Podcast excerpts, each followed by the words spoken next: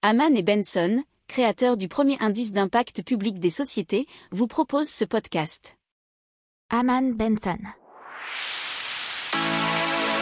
Le journal des stratèges. Allez, on parle d'un incubateur assez spécifique puisque c'est le premier incubateur mondial qui est dédié à 100% à la thématique lunaire. Et le CNES, donc le Centre National d'Études Spatiales en France, et Nubo veulent inscrire la France dans la future conquête de la Lune.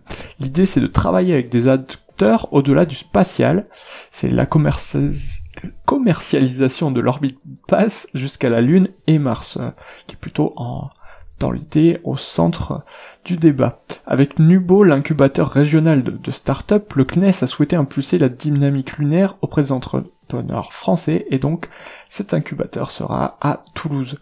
Les candidatures sont ouvertes jusqu'au 18 juillet et 5 projets bénéficieront d'un programme intensif d'un an.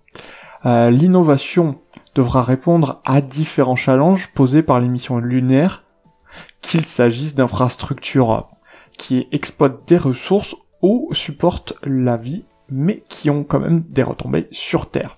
L'économie lunaire ne serait viable que d'ici 15 à 20 ans. De ce fait, bah, les, les, projets qui seront mis en avant devront avoir un retour sur investissement à 5 ans au niveau terrestre. N'oubliez pas de vous abonner au podcast, mais pourquoi pas aussi à notre newsletter La lettre des stratèges qui est gratuite, vous en trouverez dans les infos de l'émission, mais aussi sur notre site internet Aman Benson Stratégie, rubrique média La lettre des stratèges. Pour approfondir ces sujets, abonnez-vous à la newsletter de Aman et Benson et écoutez nos autres podcasts que vous retrouverez dans les notes de l'émission ou sur notre site internet.